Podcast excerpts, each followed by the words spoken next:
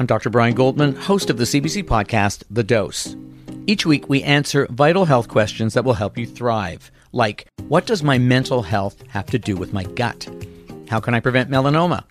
How much sleep do I really need? And how can I manage my health without a family doctor? I chat with the top experts to bring you the latest evidence in plain language, all in about 20 minutes. Find the dose on the CBC Listen app or wherever you get your podcasts. This is a CBC podcast.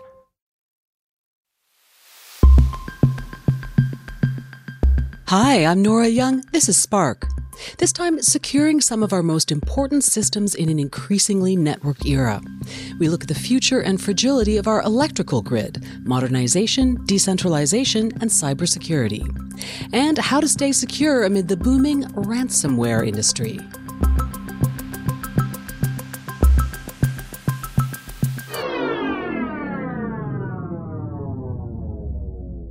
When the power goes out, it can be a major inconvenience, but nearly 770 million people around the world have lived their entire lives without it. For the remaining 7.2 billion of us, our safety, productivity, comfort, and convenience depends on it. If you lived on the eastern seaboard in August 2003, you no doubt remember North America's largest ever blackout. What caused 50 million people to lose power in nine seconds? Or more recently, in 2021, there was the Texas power crisis that left millions without heat, water, and electricity for several days. Pushing the power grid beyond its capacity, leaving millions unable to heat their homes. Freezing temperatures have. It paints a jarring picture. The technology that powers modern life, electricity, is vulnerable to severe disruption. And our aging power grids may not be able to handle the energy needs of our future. I've been working on energy policy issues for many years, and I would say modernizing and improving our electricity grid is imperative. Now, the question becomes why? Well, number one, whether we're talking about artificial intelligence, whether we're talking about the digitalization of society and or decarbonizing our societies, the reality is electricity demand will increase. And the reason why, too, is because climate change is happening here and now. This is Alexandra Mallett. She's an associate professor at the School of Public Policy and Administration at Carleton University. I mean, whether we're talking about floods, the forest fires, uh, ice storms, tornadoes, etc., basically we have 20th century technology for a 21st century world. According to Alexandra, the key to a more sophisticated and resilient electricity system is decentralization. Basically, you can divide it in terms of neighborhoods, you can divide it down to particular buildings and what have you, but it's like everybody has their own individual power plant. I guess the conventional way of thinking about electricity, you know, you have your uh, nuclear power plant at the center and the long transmission lines down to the houses, etc. This model, you can think of little circles, the circle being a house, a building, a university campus, a neighborhood, and so they're all interacting different ways and, and can connect and disconnect.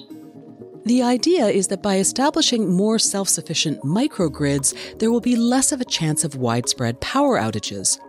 But with countries, cities, businesses, and other institutions pledging to reach net zero emissions, there's also some concern that our power grid won't be able to handle future electricity demands. It's complicated because, so on the one hand, technically speaking, we can say, all right, well, actually, we are starting to uh, make some inroads. That means we're starting to see some technology advancements in energy storage we're starting to see uh, what's called the rise of smart grids or intelligent grids. And so the technology is becoming more sophisticated. However, I did mention it's complicated, and this is where the important role of politics and vested interests come into play. Uh, I want to get to that in a moment. Can we talk a little bit first, though, about the distinction between centralized and decentralized? So, what are some of the arguments against the current centralized electrical grid model? Yes. Well, okay. So, number one, now I don't know where uh, you were, or if you remember back in 2003 when we had that major, major blackout basically almost all of Ontario, um, various states, etc. In the in the dark is where I was. yes. Okay. There we go. Uh, I was living in Ottawa at the time. Same thing. Air conditioning is not working. Everybody's panic on the, on the, on the car. We don't know what's going on. There's no subway. There are no buses. There are no streetcars. Nothing for now. And so basically, the economies of scale say, oh, well, we need to build things bigger and push these electrons down the line. However, what can happen, and we also saw it in the ice storm of 1998, and these events are happening with increasing severity and frequency. If something happens, it can have ripple effects throughout the various grids. So you're starting to see this movement and desire for what are called microgrids, whether it be a neighborhood microgrid or let's just say I, am off grid my house, etc. And so you can disconnect and connect to the larger grids. However, the legislation is actually antiquated in that area. So can we talk a little bit more about that? What what are some of the things that get in the way of decentralization? Well, you may have seen Ontario is basically going big on nuclear right? They're putting lots of investment towards uh, the Bruce nuclear power plant. Um, they're refurbishing Darlington, and they're currently deliberating whether or not to refurbish Pickering. So, on the one hand, that makes sense. If we want to move towards electric vehicles, if we want to build these battery plants, uh, kickstart industry, even in the steel industry, we're starting to see the use of electric arc furnaces, and some people are even talking about electrifying heating. But some of the criticism is that if we go big or go home on nuclear, will that close avenues and opportunities for decentralization? Mm, I see. I understand there have been some interesting tests in Parry Sound, Ontario. What can communities like Parry Sound teach us about decentralizing the electrical grid? A number of communities are interested in the possibility of being a self contained unit in pursuing renewable energy options and, and and also pursuing electricity options that are more localized.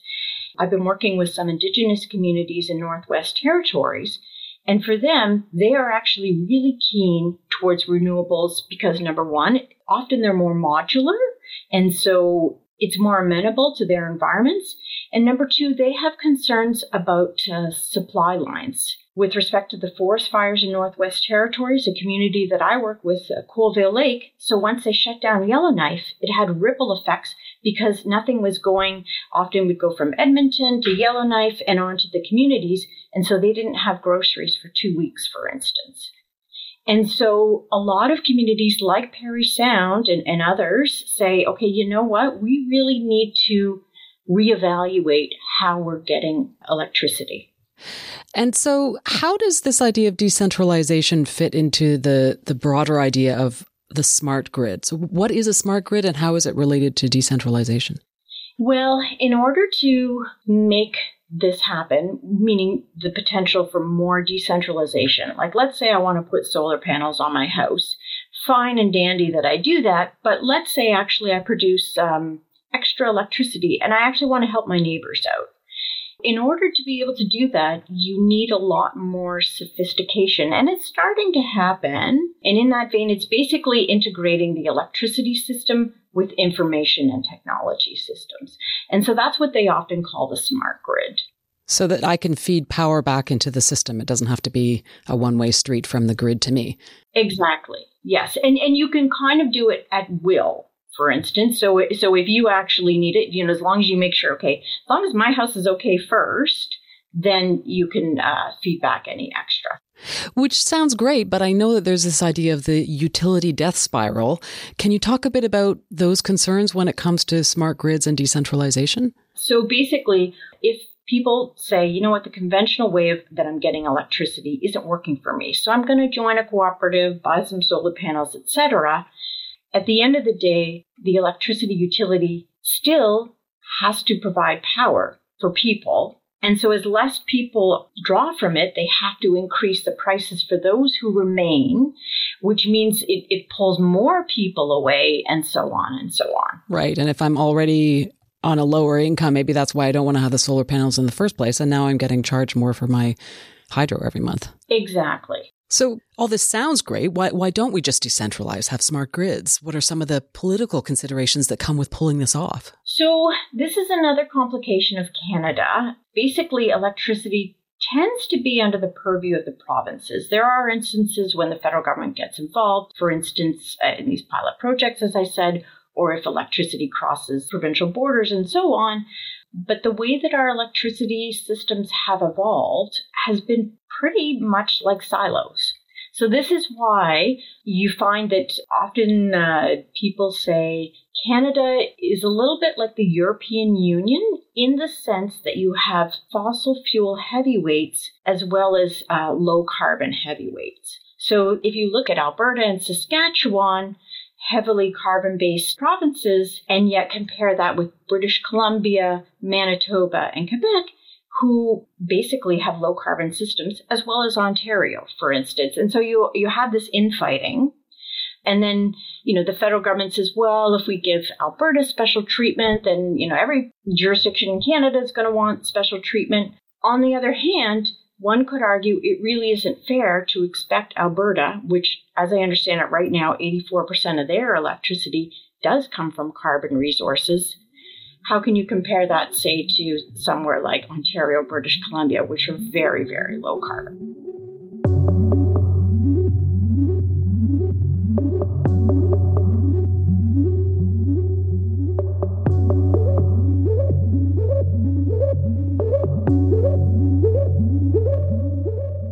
Nora Young, and right now on Spark, we're talking about sustainable energy grids and the potential for smart grid development in Canada.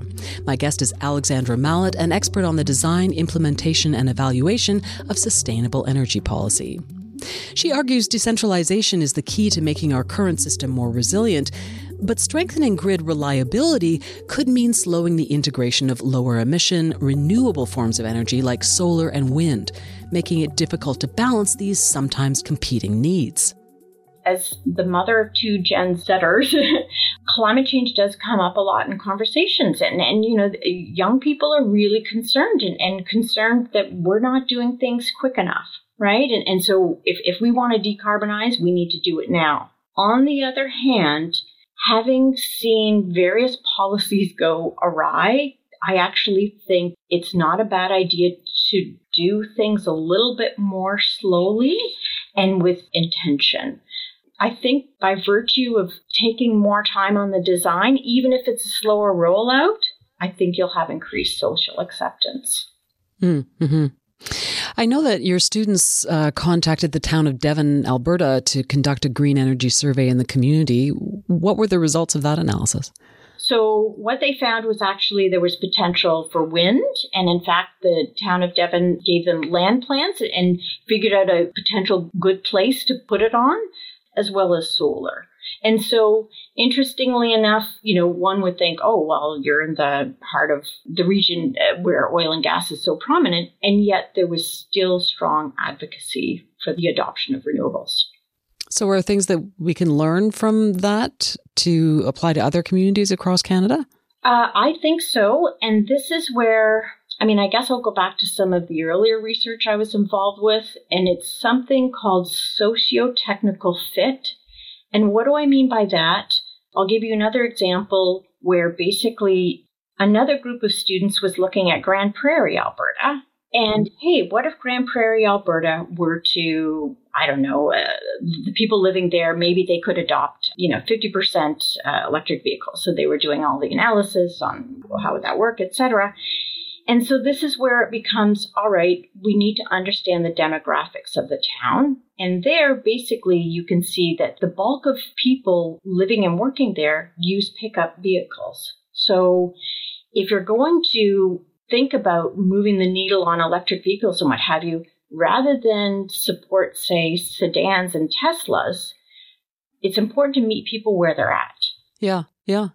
So, what do you make of Ottawa's draft regulations to clean up the country's electrical grid? I mean, I've been working on climate issues for 23 years, and to be honest, this has been the most active federal government that I've ever seen on this issue.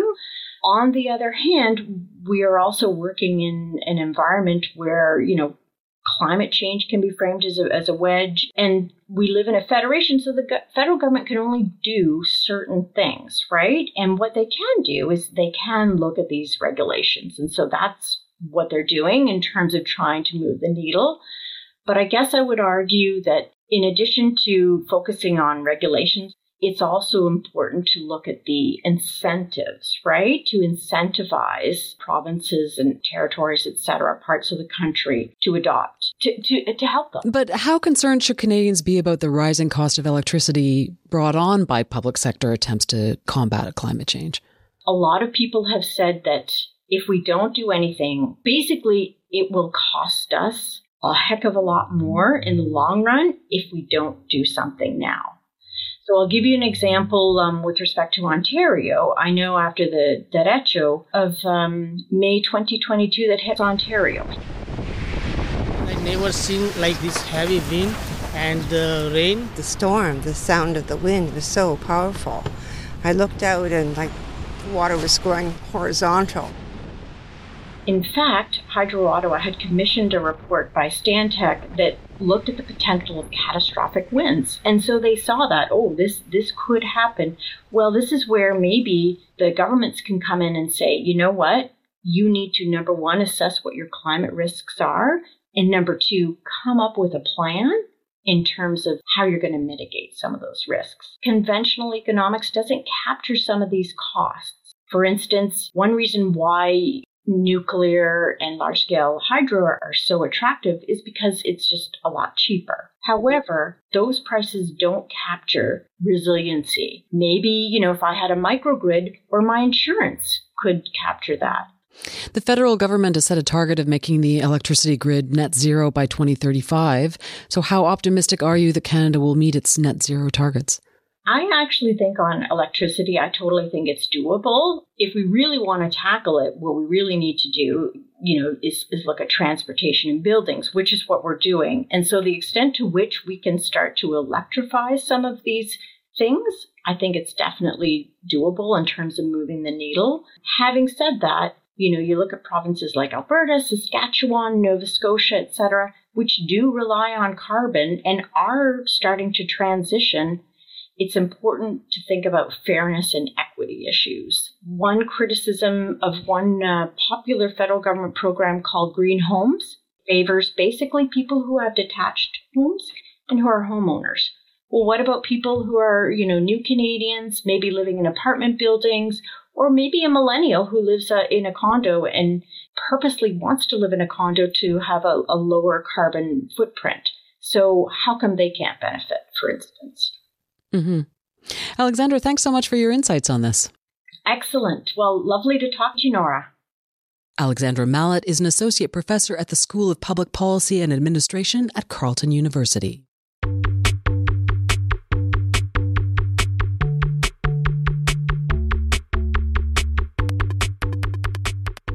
I'm Nora Young, and this time on Spark, we're talking about the security of some of our most important systems, like the power grid we rely on every day. We've heard about the vulnerabilities of our aging, centralized electricity grids, but there's another threat too. Very determined attackers who are willing to put in significant investment in terms of time and money to create a malware that can, you know, do reconnaissance patiently, uh, gain an understanding of the system. So there is time to deploy a targeted and very effective attack. This is Deepa Kundur, professor and chair of the Department of Electrical and Computer Engineering at the University of Toronto. Um, my research lies at the interface of cybersecurity, complex networks, and critical infrastructure. From a cybersecurity perspective, Deepa says there are three things that pose the most immediate risks to our electrical grid you've got complexity. So that really increases the likelihood of weaknesses in the system because there may be emergent properties, things that you're not prepared for. And then it's highly connected. So you have access to different parts of the grid from different parts of the world, from different parts of the country. And things are very collaborative. We have consumers today who can be more participatory. They can sell energy to the grid. And when you have that collaboration and that sharing of resources and infrastructure, you even have the ability to exploit those weaknesses. So the weakness, access, and the ability to exploit really creates vulnerabilities. So, what potentially kinds of threats are we talking about here? Are we talking about somebody shutting down the electrical grid? Are we talking about blowing it up? It's always been a threat, blowing things up. That's a physical threat because this is a critical infrastructure. And anytime you have something so critical to the welfare of a society, you do, of course, have bad actors and, and threats to such a system. Uh, but oftentimes it really depends on the goals of an attacker.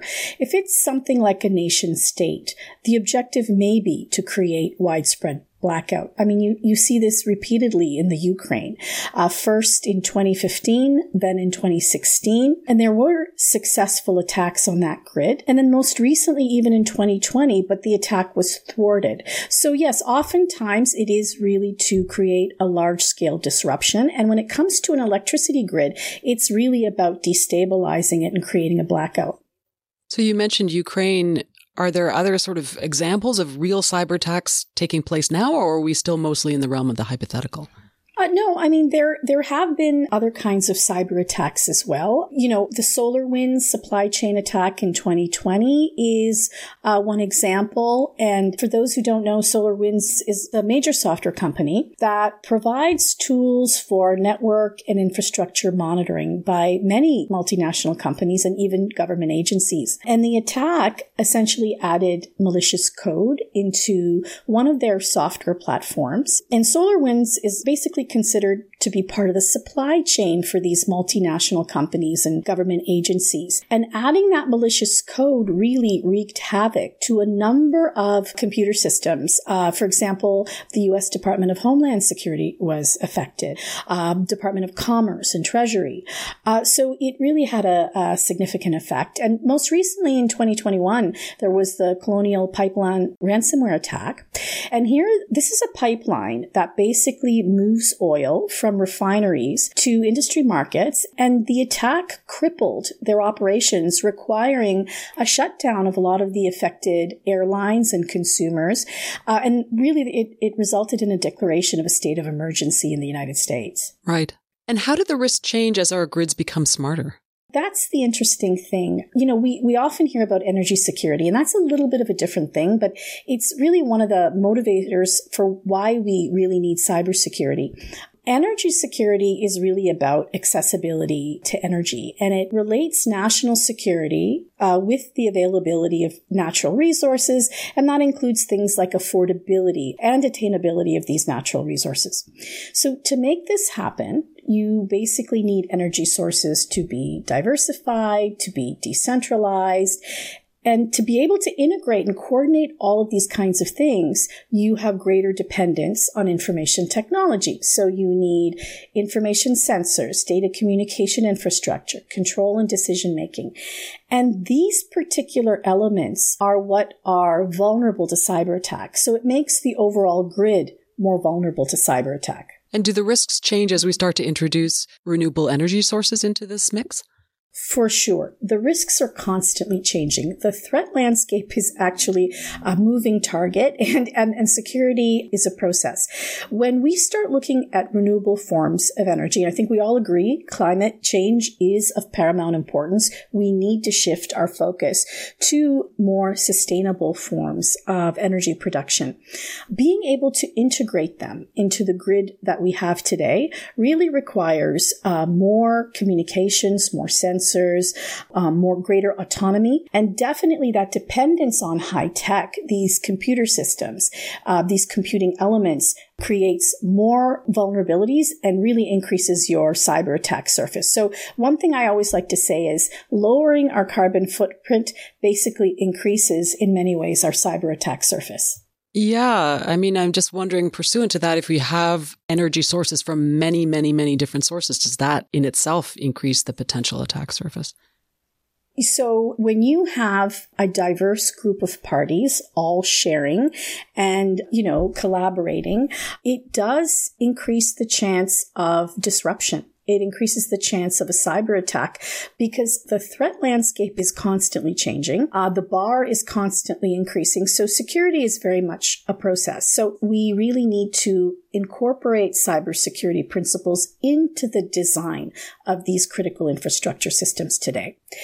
The other thing is we really need to educate people because oftentimes people are the weakest link and they don't necessarily mean to be, but they are. And so the people who operate these infrastructures, the people who are naturally part of the energy ecosystem, and that's growing, as you mentioned, as, you know, different people start selling energy and have their own generation stations in their homes, they really have to be educated to better be aware of keeping their own systems secure.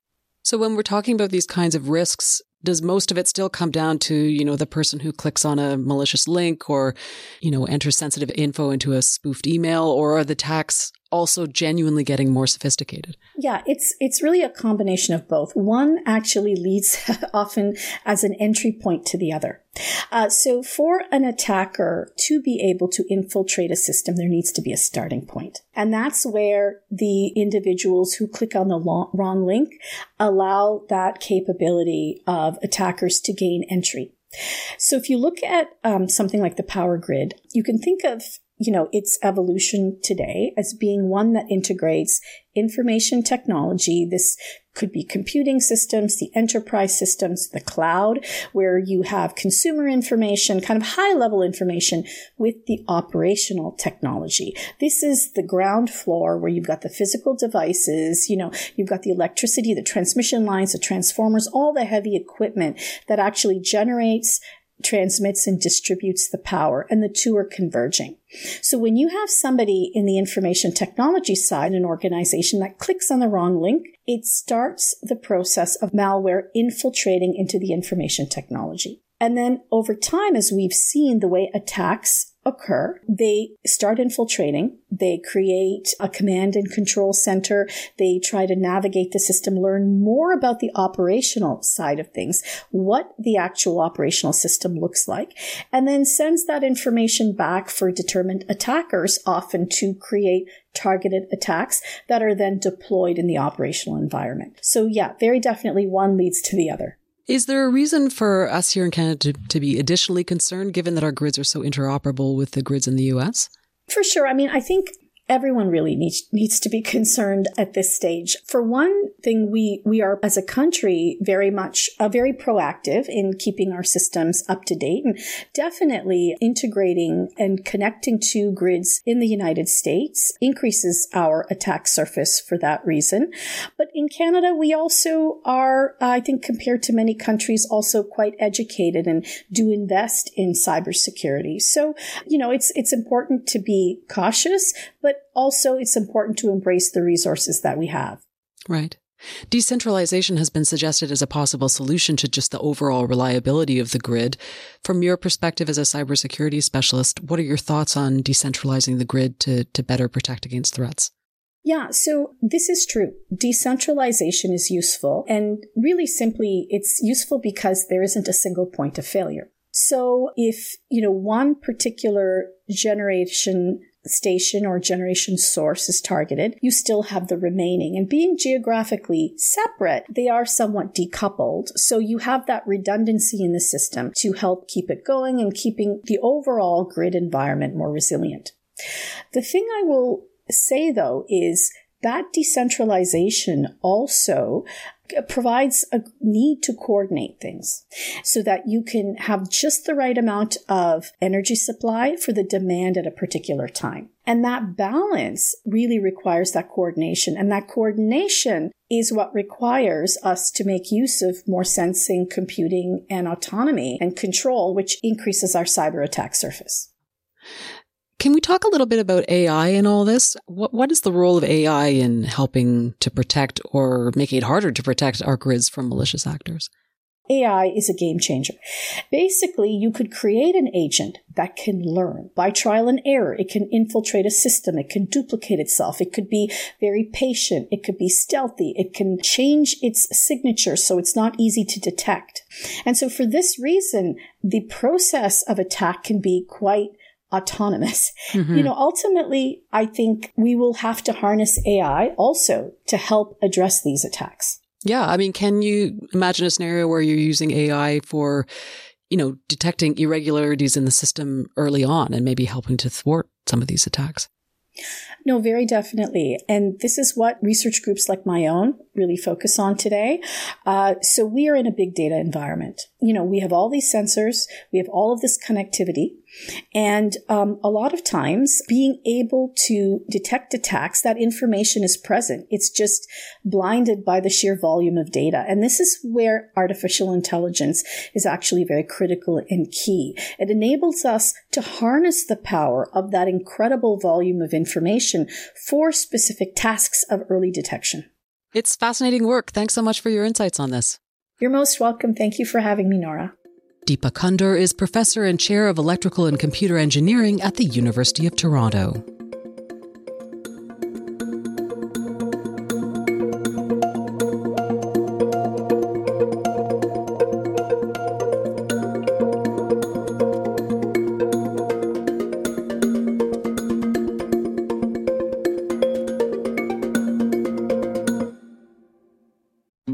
Hello, I'm Jess Milton. For 15 years, I produced The Vinyl Cafe with the late, great Stuart McLean. Every week, more than 2 million people tuned in to hear funny, fictional, feel good stories about Dave and his family. We're excited to welcome you back to the warm and welcoming world of The Vinyl Cafe with our new podcast, Backstage at The Vinyl Cafe. Each week, we'll share two hilarious stories by Stuart, and for the first time ever, I'll tell you what it was like behind the scenes. Subscribe for free wherever you get your podcasts. I'm Nora Young. This is Spark. So far today, we've been talking about modernizing our electrical grid and keeping it secure. We just heard how cybersecurity plays an important part in that modernization. And for the rest of the show, we're going to stay on the security beat to look at other vulnerable systems. These days, cybersecurity woes can seem almost inevitable, particularly when it comes to ransomware. A ransomware attack hit the Toronto Public Library, one of the busiest library systems in the world recently, knocking out access to some services for over a week. But just because you know it can happen doesn't make it easy when it does happen. It's like you get robbed. Basically, we got robbed. It was a smash and grab. This is Al Strathdee. He's the mayor of St. Mary's, Ontario, a town of about 7,000 people that was hit hard by a cyber attack in 2022. So on July 20th, we were doing a backup that we do once a week, and our, our IT tech noticed something was amiss, something had been compromised. A notorious ransomware group known as Lockbit 3.0 had locked their internal server, encrypted sensitive data, and threatened to publish it if a ransom wasn't paid within 10 days. Why us? You know, the first thing is, is why us? Which is a pretty good question.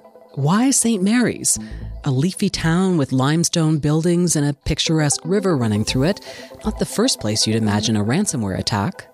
We'll never really know because, you know, with, with this virus, with the ransomware, they do wipe a lot of logs. So, so we don't know for sure, but we're fairly certain that there had been something in our system for quite some time the virus is such that it's just like a knock on a door and then it keeps knocking until another door opens and then it moves to another door. But the reality is, is it's, you know, we had a, a problem, a virus in the system and we realized we had to, to basically get all hands on deck, get some help and move ahead. So tell me about the help that you got. Who did you work with to address the attack? So Unfortunately, there's been other people in the area who have been attacked, so I had some connections and I was able to reach out to some peers that had been through this. Uh, most notably, the, the city of Stratford, Dan Matheson was a huge help. And so we were able to move to reach out and, and said, What do we do? What do you think? We engaged a law firm in London who does some other work for us. And they actually brought in Deloitte, who's you know recognized as one of the premier ones in, in Canada in terms of dealing with this type of thing. And so we immediately got together and away, and away we went on a plan. Yeah. So, what kind of support did you receive, A, from law enforcement and B, from the province? Very minimal, to be honest. they weren't as common as they are today reading in the news. And it's pretty fun. Like now, you know, Rogers, I can give you a list of, you know, sick kids hospital. There was five hospitals in this area that got hit recently. So it wasn't as common, which uh, again, you know, you're, you feel like you're on the Titanic when the, you're, you're starting this. But as far as law enforcement, they said, you know, we're there to support you, but let us know how you make out, and then we'll come and look at your stuff and sort of, you know, see how things go. So that there wasn't, from my perspective and my tier, I didn't feel there was a lot of support. The provincial government, not so much either. Basically, they're more concerned about the things I spoke of. You know, is the breach going to affect and, you know, and cause litigation and cause harm as opposed to what can we do to help? Because you, you know, myself being naive, I had this feeling that people would be busting out our door to help us. Yeah. Not so much. Wow. In fact, not at all. I think the support of the government was more obstructionist than anything else. Really? That's my feeling. In what way? In that they asked a lot of questions and took up a lot of time during a period where we were under a lot of stress and trying to to solve a problem and and and get an analysis of what had happened and where we're going to go. So, how much damage was done to the community as a result of the attack? Um, I mean, financially significant, very significant financially, but I, I can say that our IT people were excellent in isolating and, and what happened. And we really would have only lost probably a, week of data that we could have rebuilt, you know. And the, re- the reality is, is that there was some inconvenience for people. You know, you might not have been able to get online and book your recreational program uh, for a short period, or, or I might not be able to get an answer for you about something right away but really no big inconveniences. In fact, most people were not that inconvenienced. The, there was financial hurt, and of course, there's probably reputational damage. The unfortunate part is we'll never know why, but it certainly was a very stressful time and a very interesting because at that period, you know, it wasn't that common. But subsequent to that, it's so funny because you talk to people and they say, "Oh yeah, we had one of those at work, but we didn't tell anyone, right? Because we don't want people knowing." And you know, we're a big company, we're multinational, we just paid them. Yeah. Now, you, as I understand it, you chose to pay the attackers. Why? Why did you make that choice? We chose to pay them because that was the advice of our lawyer. And you know, after a, a long analysis and a lot of arguing back and forth, which you know, I some things I guess you'll never understand, but the reality was is that we we could not be certain that there wouldn't be information leaked that would be damaging someone's reputation or something. Yeah. How did the community respond when they found out? So, of course, there was a lot of questions, um, but I will say that I was really amazed that people that really understood what cyber attack means and and understood sort of the world we live in in the cyber world were very understanding. I, I got some very supportive emails. Mm. Most people in the community were shocked at you know the monies, but a lot of people were supportive and said, you know, you know, we hear about this all the time. What were they supposed to do? And the fact they told us from day one, we didn't hide anything. Right from the first get go, we were like, we're going to tell the story. We're going to tell what happened and we're not going to blame people we're going to fix this and we're going to be stronger going forward. How concerned are you that St. Mary's might be targeted again? I don't lay awake at night worrying about it. I mean, uh, it's a possibility. I, I think on, on, the bigger front, I think everyone should be worried. I think there's probably, you know, a lot of agencies and so forth that are, are vulnerable we were in the process of moving things to the cloud and, strengthening our systems. And we're in a situation where we have to think of, of technology as infrastructure, right? It, it's, it's right up there with roads and sewers and stuff. It's, it's very different and, and, and it's expensive, right? To be efficient. We had started, but we're a small municipality. So we had started chipping away, you know, a bit of money this year, a bit of money next year. So, so we were on the path. Unfortunately, we weren't there yet when we had the attack. Mm-hmm. What kind of action would you like the provincial and federal governments to take to, to help smaller municipalities, smaller organizations really struggling with a cybersecurity response? So here, here's my opinion. I, I, I, think that there should be a national depository or provincial depository for information, right? There should be a big vault in Toronto where we could keep tax bills or all sorts of certain things because the reality is, is they're putting a lot of you know, they're putting a lot of onus on us to protect information, or there should be a, some sort of support system as well.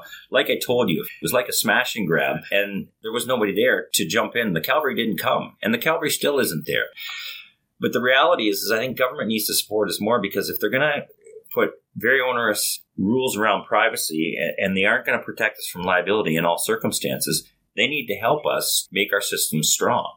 And there's no reason that we can't share information and work together. Yeah. It's a tough problem, and, and I feel for you know a, lot of municipalities because you can never be one hundred percent sure, and, and they're out there. It, it's it's it's a bizarre world, the dark web. Yeah. So thanks so much for telling us about it. Thanks for for the chance to uh, to tell our story, and hopefully we, the whole purpose is that it helps others. Al Strathdee is the mayor of St. Mary's, Ontario. According to town officials, the ransomware attack cost the town roughly 1.3 million, including a ransom of nearly $300,000 in Bitcoin.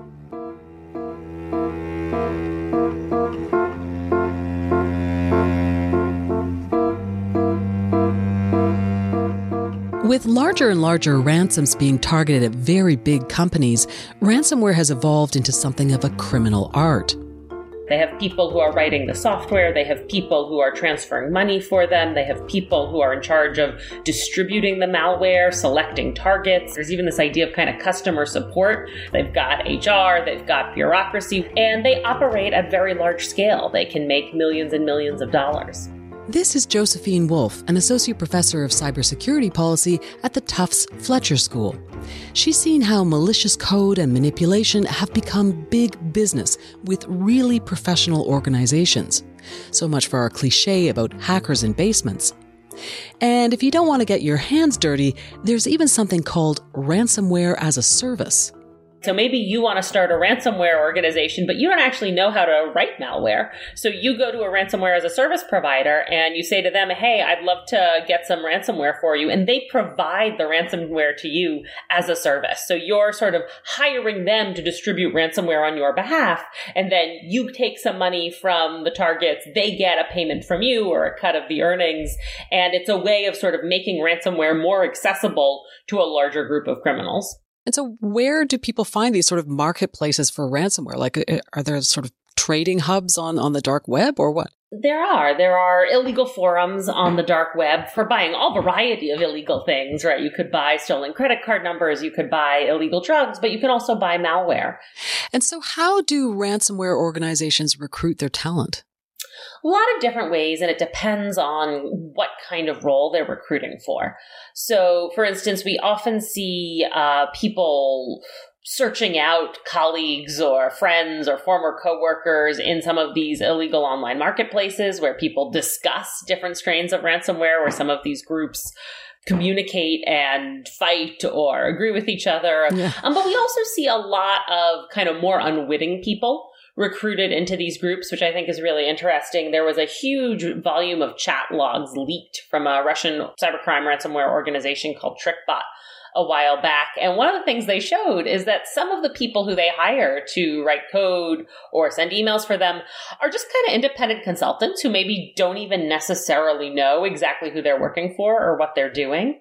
Um, and, and one of the things we see with cybercrime organizations more generally is they, they have these large networks of people who are like receiving payments and forwarding them on. And those people are often recruited just on kind of random job boards with ads that say things like, are you you trying to get back to work after taking maternity leave? Are you looking for part-time at-home work or things like that? And and often the people involved maybe have some inkling that what they're doing is a little bit shady, right? If you're receiving payments and forwarding those payments on, maybe maybe it's occurred to you that that's not entirely legal, but who are often not really sort of involved in the inner workings of the organization or know a great deal necessarily about what's going on. I see. So, what do we know about the connections between some of the more prolific ransomware organizations and, and states like Russia?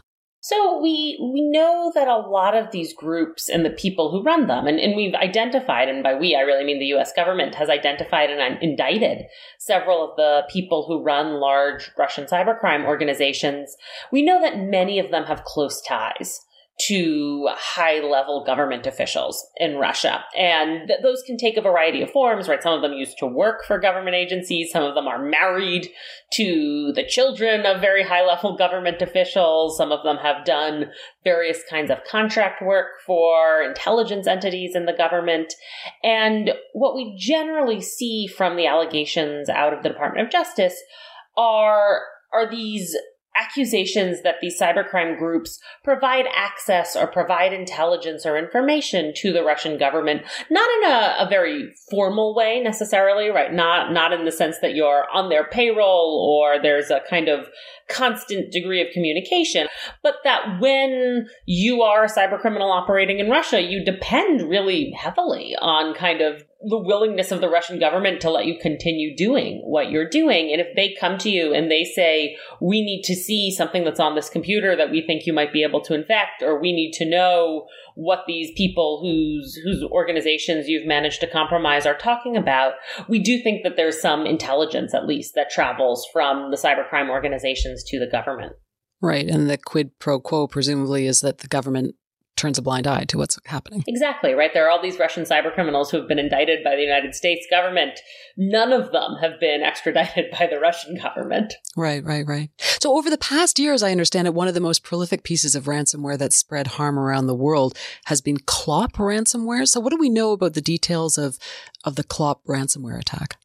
So, Clop ransomware is one of these ransomware strains that spreads really, really aggressively, but also is being targeted at large organizations with the ability to pay. And this is sort of a historical evolution we've seen in ransomware where 10, 12 years ago, ransomware was just kind of being sent out indiscriminately to as many recipients as possible.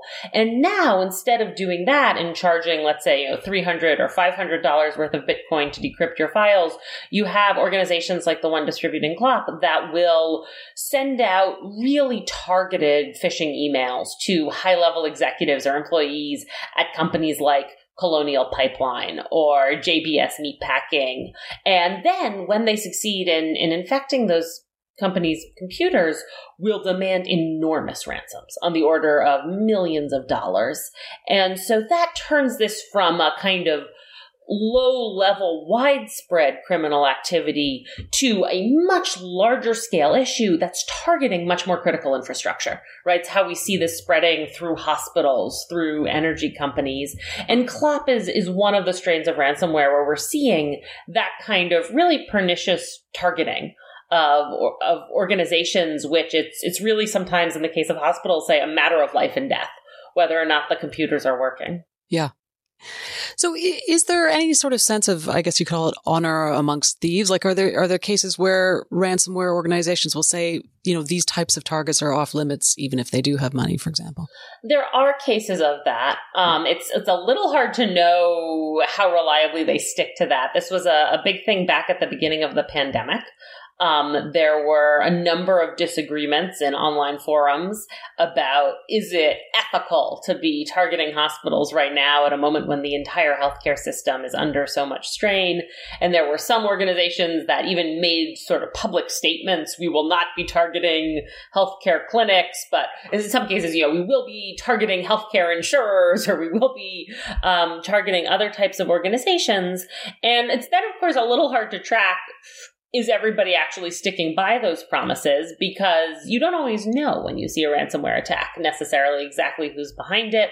And I would say the, the general sort of notion of honor among thieves in ransomware is originally about who actually gives you a decryption key once you pay right? So, so when people start spreading ransomware, a lot of people are paying. Some of them get a decryption key that works to unlock their files. Some of them don't, right? Some of them, the ransomware attackers just disappear after they get their money or they send a decryption key, but it doesn't really work because they didn't make very good ransomware in the first place. Um, and so there's this idea of kind of, you know, the good ransomware purveyors are the ones who will actually do what they promised. And there are actually a lot of fights between the different ransomware groups at the time because there are ransomware organizations that feel that the people who aren't decrypting their victims' files are giving the whole industry a bad name and discouraging people from paying. right? Because if I tell you, oh, don't pay that, I did and I never got my files back, that's going to make it less profitable for everybody.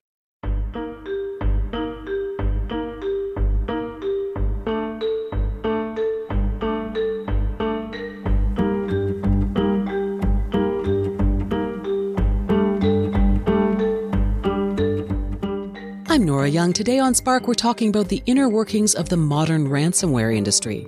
Right now, my guest is Josephine Wolff, an expert in cybersecurity policy who advocates against paying cyber criminals the ransom they demand in the stressful aftermath of a cyber attack. So, I really worry about two things around paying ransoms. And the first is just the perpetuation of this business model right? Every time somebody pays a ransom, that first of all directly funds further cybercrime by that organization. They can pay for ransomware as a service or rent servers or rent botnets to distribute their malware. It's going to directly kind of contribute to attacking more people. But the, the other piece of that is we know that a lot of these organizations are linked to the Russian government, linked to the North Korean government even more directly, are perhaps being used to fund the development of nuclear weapons, are in some cases being used to fund terrorist activity. So I think that the payment of the ransom even if you say this is worth it to me, right? I want this data back. This is this is money that I can afford to spend. Really creates a larger cycle where this continues to be a problem because other criminals are looking at it and saying, oh, this is profitable. I should get in on this. And where we are funding really dangerous sort of national security level threat activity in some cases. And it can be hard to know when you're making that payment who it is you're funding. And so I think that sort of the norms that we've established around organizations paying, in some cases, very large ransoms are really dangerous and really bad for us in the long term. Right. And what's this thing called the No More Ransom Project? So that's the project that the EU comes up with to try and help the victims of ransomware while still discouraging them from paying ransoms. And what it does is it collects all of the sort of ransomware decryptors that have been developed. So there are a lot of people who are working on trying to help figure out how do we decrypt your files without forcing you to pay the ransom? Can we write some software to reverse that encryption? Sometimes you can't if they're using really strong encryption, but a lot of the time you can, right? A lot of these criminals are not using the most high level, most sophisticated encryption algorithms available. And so the EU pulls together a bunch of these different tools and they make this, this website where you can say, go in and upload the ransom note that you're staring at on your computer, and it will tell you, oh, we think this is a strain of such and such a program. Um, we're going to advise you to download this and see if it can be used. The other thing is, a lot of these attackers reuse the same decryption keys over and over again. So it might be that somebody else has paid them, gotten a decryption key, and shared it with the No More Ransom project, and now you can just use their key instead of paying them again. Right. But do you get the sense that most organizations that have had ransomware attacks know about these resources that are out there? No, I think especially in the United States, where there are quite a lot of victims of ransomware, um, there's not very widespread awareness of these tools. And there's also a lot of shame and uncertainty around what to do when you're the victim of these attacks, right? So the law enforcement community has been really advocating for please contact us, right? Please let us try to help. And I think because of that, they've been really trying to send the message for the past few years. We're not going to blame you if you pay a ransom, right? We understand sometimes that's the only option. Um, and, and they've had some success, I think, in encouraging some organizations to reach out to them. But a lot of organizations really want to keep this pretty quiet and resolve it as quickly as possible. And, and therefore, I think often don't know what all the resources are. You're in a state of panic. You perhaps don't have access to a lot of computers because all of your computers have been locked. And so I think we, we need to do a much better job of sort of communicating ahead of time. Here are the first five things to do when you're hit by ransomware instead of having people default to, I guess I should pay. Right. This may be kind of a pessimistic question, but given the increase in, in ransomware attacks, is there really anything that we can do to actually end the problem? Yeah, I think there actually are are ways that we can, at the very least, take a big dent out of it. Um, I don't know that we we ever really end problems in cybersecurity, but I do think we see changes, right? So you know, the early days of data breaches are largely about payment card information. There are these enormous breaches of like forty five million payment card numbers. And then over time, eventually the credit card companies shift us to microchip credit cards, which are a little harder to steal numbers from. And we, we sort of see that shift not doesn't go away, but it, it becomes a little less lucrative. Attackers shift to a new model. And I think that's possible with ransomware. I think the things that would make a big difference are really cracking down on the profitability. And that could mean a bunch of different things. So that could mean trying to make it harder for people to pay ransoms, right? If you don't pay ransoms, it's not a profitable enterprise. It could also mean trying to really crack down on the cryptocurrency industry and say we need to know a lot more about where these payments are going and who receives them. That requires some international cooperation. And so it brings us back to the problem we have now, in which the countries where many of these criminals live are unwilling to cooperate with international law enforcement authorities. And we've seen some of that in the cryptocurrency space as well, which makes it hard to sort of follow the money in these crimes back to the perpetrators. Right. Thanks so much for your insights on this. Thank you. Josephine Wolff is an associate professor of cybersecurity policy at the Tufts Fletcher School.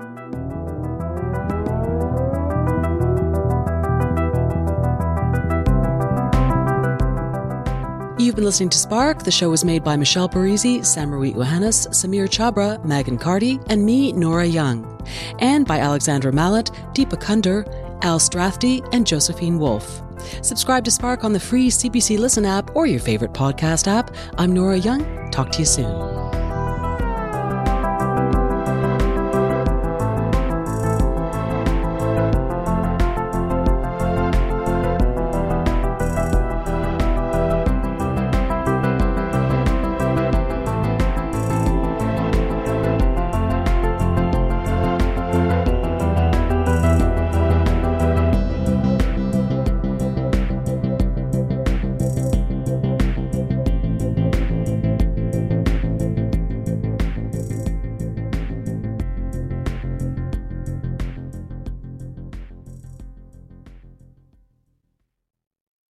More CBC podcasts, go to cbc.ca slash podcasts.